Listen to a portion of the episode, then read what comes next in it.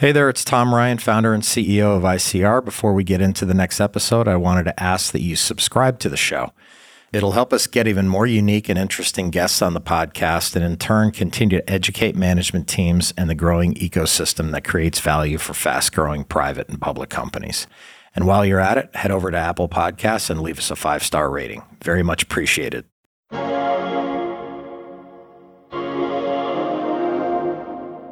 Now is the time to try to not reach.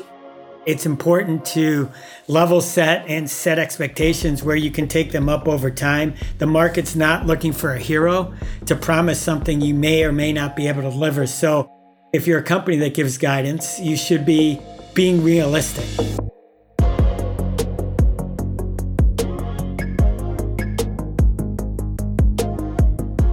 Being a public company can be hard. Small missteps can have outsized consequences.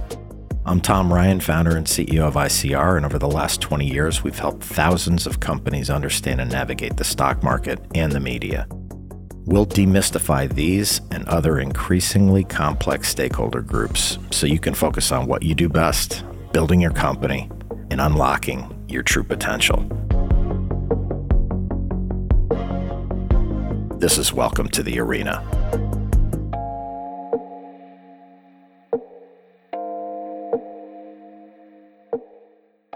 As a public company, building strong relationships with investors is key, particularly in a down market. If anything, your company has to be even more transparent and relentlessly tell its story. That builds trust, and that trust is usually rewarded in the valuation of the business. Joining me today on this episode of ICR Industry Reports is managing partner Brad Cohen. At ICR, Brad leads the real estate lodging and prop tech group, which actually covers a very broad range of industries and companies. A former sell side analyst and hedge fund manager, Brad has significant experience in understanding what creates and destroys value in those industries. And in this episode, we discuss the trends Brad's seeing across different areas of the practice and what it takes for a company to better communicate under current conditions. Let's enter the arena with Brad Cohen.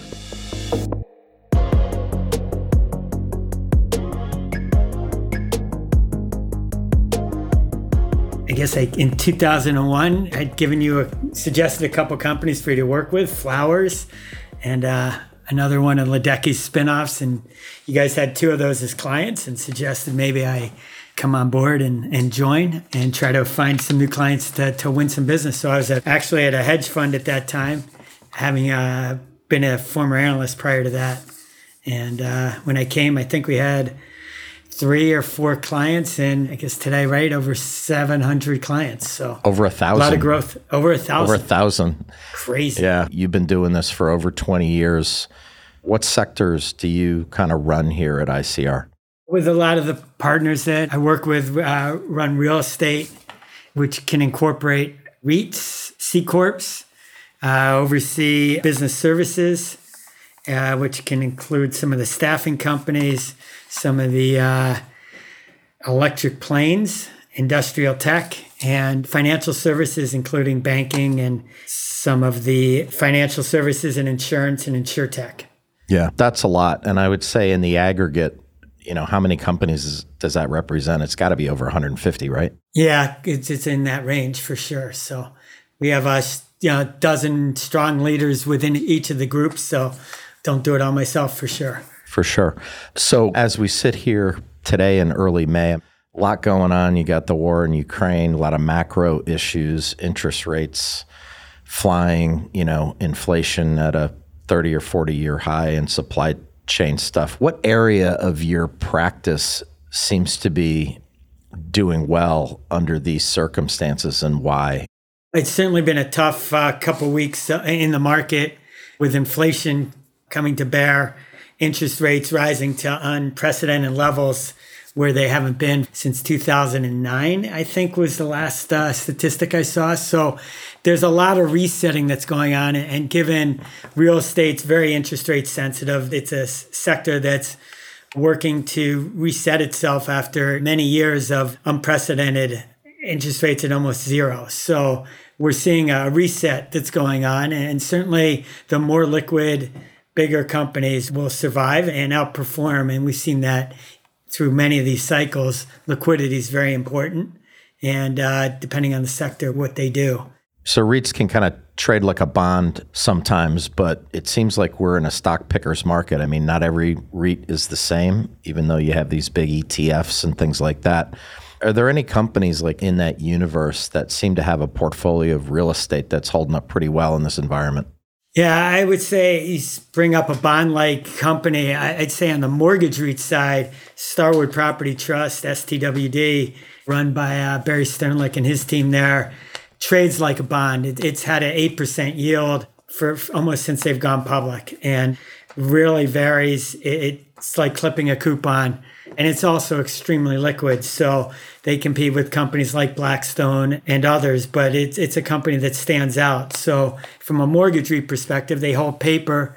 Uh, this company does own some properties, but the residential side of its business has been off the charts. And uh, residential REITs that uh, also play in that space have done very well. Companies like AMH, American Homes for Rent, Kimco, which uh, is a last mile focus, and they also have a touch on uh, Resi, Veris Residential, which is transforming into a uh, Resi REIT. Those with inflation going up, you've seen rental increases at unprecedented levels, and that's where these kind of companies will thrive. So, Brad, when you look across some of the other sectors beyond REITs like business services or industrial tech or whatever, are companies able to raise money? I mean, are they like making it to the public markets even though the the IPO window seems to be shut these days? Yeah, you know, business services, we just saw a SPAC price close on Friday and trade up today above $10. Eve Air, which was a spin from uh, Embraer, which is a maker of a lot of private planes. They've spun out their electric plane business, and, and that's uh, trading up in a world where no deals are really getting done. And I think the backing of a, a major corporation like that for a business that's growth and they spun it off for investors is appreciated. So that's one example, and that's in our business services area. Also on the staffing side, we've seen a, a lot of businesses, you know, continue to thrive. There's a huge, as we all know, a huge unemployment rate and that's a lot of jobs being done and when we focus a lot on the staffing area. Everything from the blue collar side all the way up to uh, executive and board placement with a lot of the companies we work with. Yeah it's interesting. I always think like no matter what the market like really high quality companies can always make it to the public markets and you know it sounds like some of the like pre-revenue and and much smaller companies with a, an exciting growth story over the next five to 10 years. It's just not the market for those kinds of companies. But the SPAC structure, in my opinion, is here to stay. Number one. And then number two, it's a, a viable path to the public markets for really quality companies, right? It is. I think, you know, obviously the market's risk off and that'll come back around as things settle out. But uh, some of these businesses will succeed. It's just, you know, got to have patience as we've seen not a lot of investors and companies show that, but when you do, you tend to be rewarded if it's a good quality company.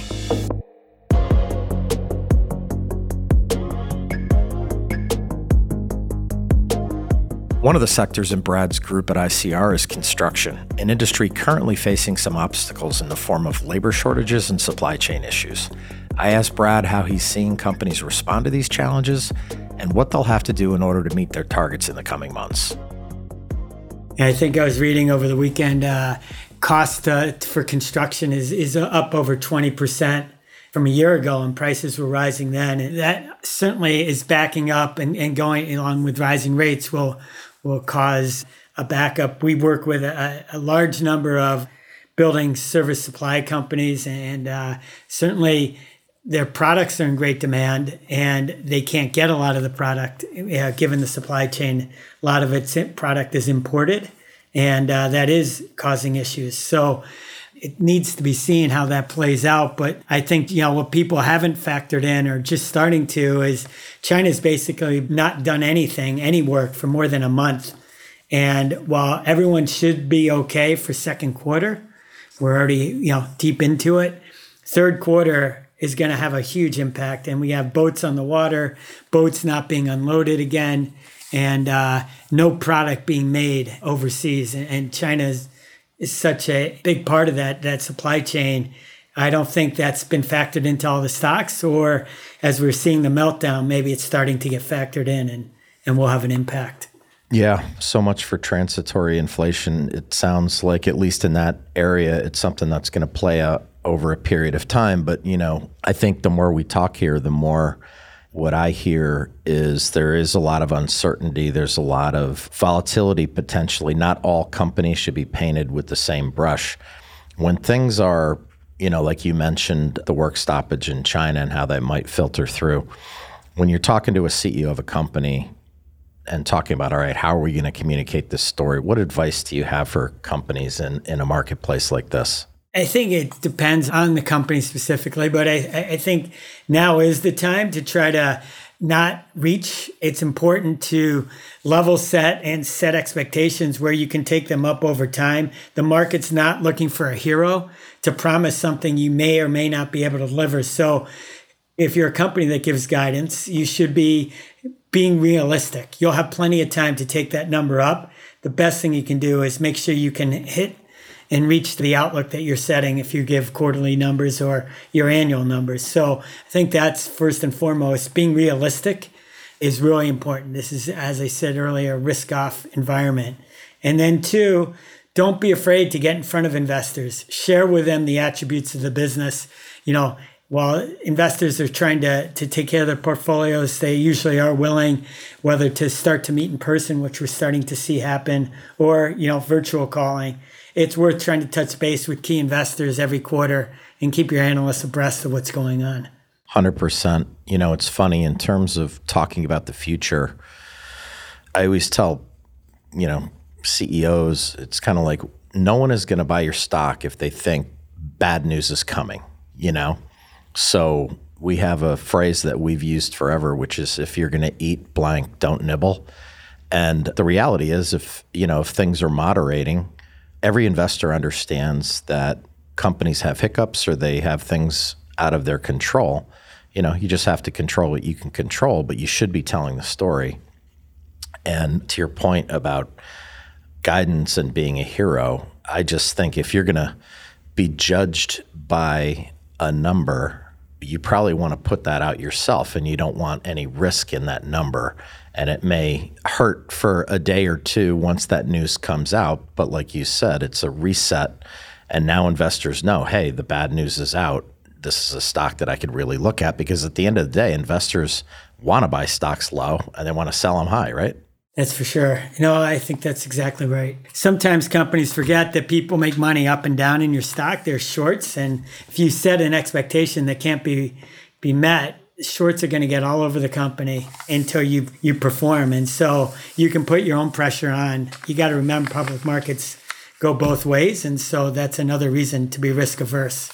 Yeah 100% are any of your companies doing investor days this year? I always think like when things are volatile and murky like this it's just great to have like a two hour event and you bring top people out and tell the story. And, you know, look, you're not going to get everybody to buy your stock there, but you're on their radar. They get a better understanding of the company, right?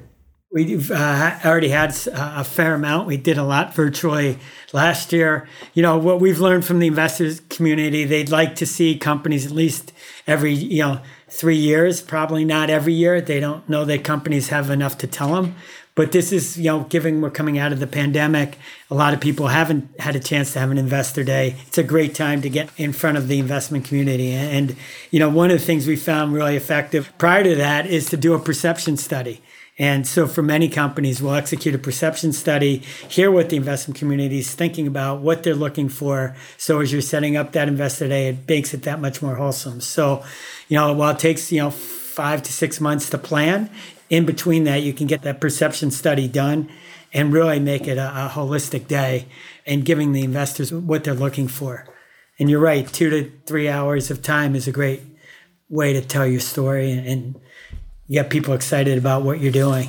It seems so easy as a company, for better or worse, when you take public capital, you're kind of a product to the buy side. And like selling any product, you want to know what buyers think about it. And then you understand what they want to talk about. You understand the misperceptions of, of what might be out there in the marketplace. And you can you know, spend a couple of hours on something that the buy side wants to learn about versus something that you think is great that might be completely irrelevant to the audience. And that's a major problem.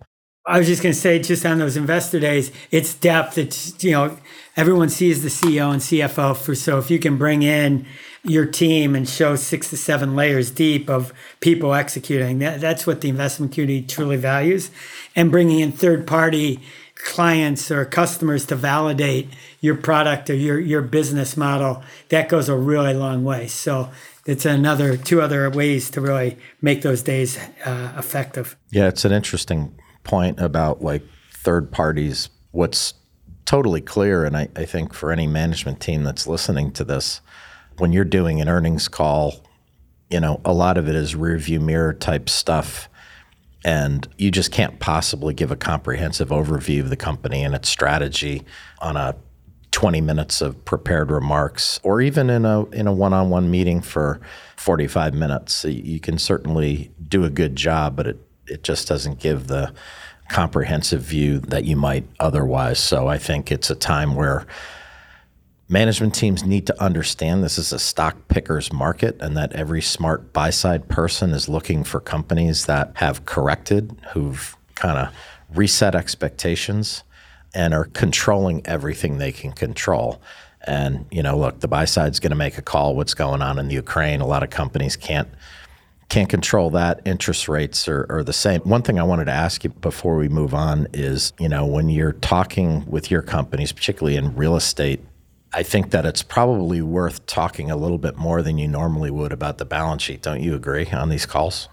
Yeah, no question. You know, having a, a low levered balance sheet, especially in real estate, is critically important when capital, they're capital intensive businesses. And many of the uh, businesses outside of real estate, debt seems to be well controlled, but companies will be rewarded when they're, you know, that magic number in real estate tends to be five times EBITDA debt to EBITDA. You know, not many companies are there, but it, having a six handle that gives people comfort. And, uh, you know, company trading there or, or, heading towards that direction is, is a good place to play and gives the uh, investment community confidence that you can weather, you know, almost any downturn. As we saw, and there weren't many companies that got upside down even in the Great Recession because they went into it with strong balance sheets. And so that's really leverage can crush a company.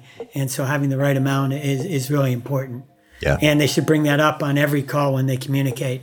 This is absolutely the time to talk about your balance sheet.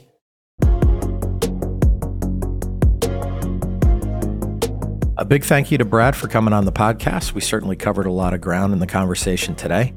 Brad's in charge of a big group at ICR that encompasses a lot of different companies and all kinds of industries, but the relationship with investors and the art and science of how you communicate with them cuts across everything. This is Tom Ryan. We'll see you next time back in the arena. References to specific stocks are not intended to be recommendations for specific trading behavior. Comments presented on this podcast are intended for informational and educational purposes only, and do not represent opinions or recommendations on whether to buy, sell, or hold shares of a particular stock. All investors are advised to conduct their own independent research into individual stocks before making a trading decision. In addition, investors are advised that past stock performance is no guarantee of future price performance.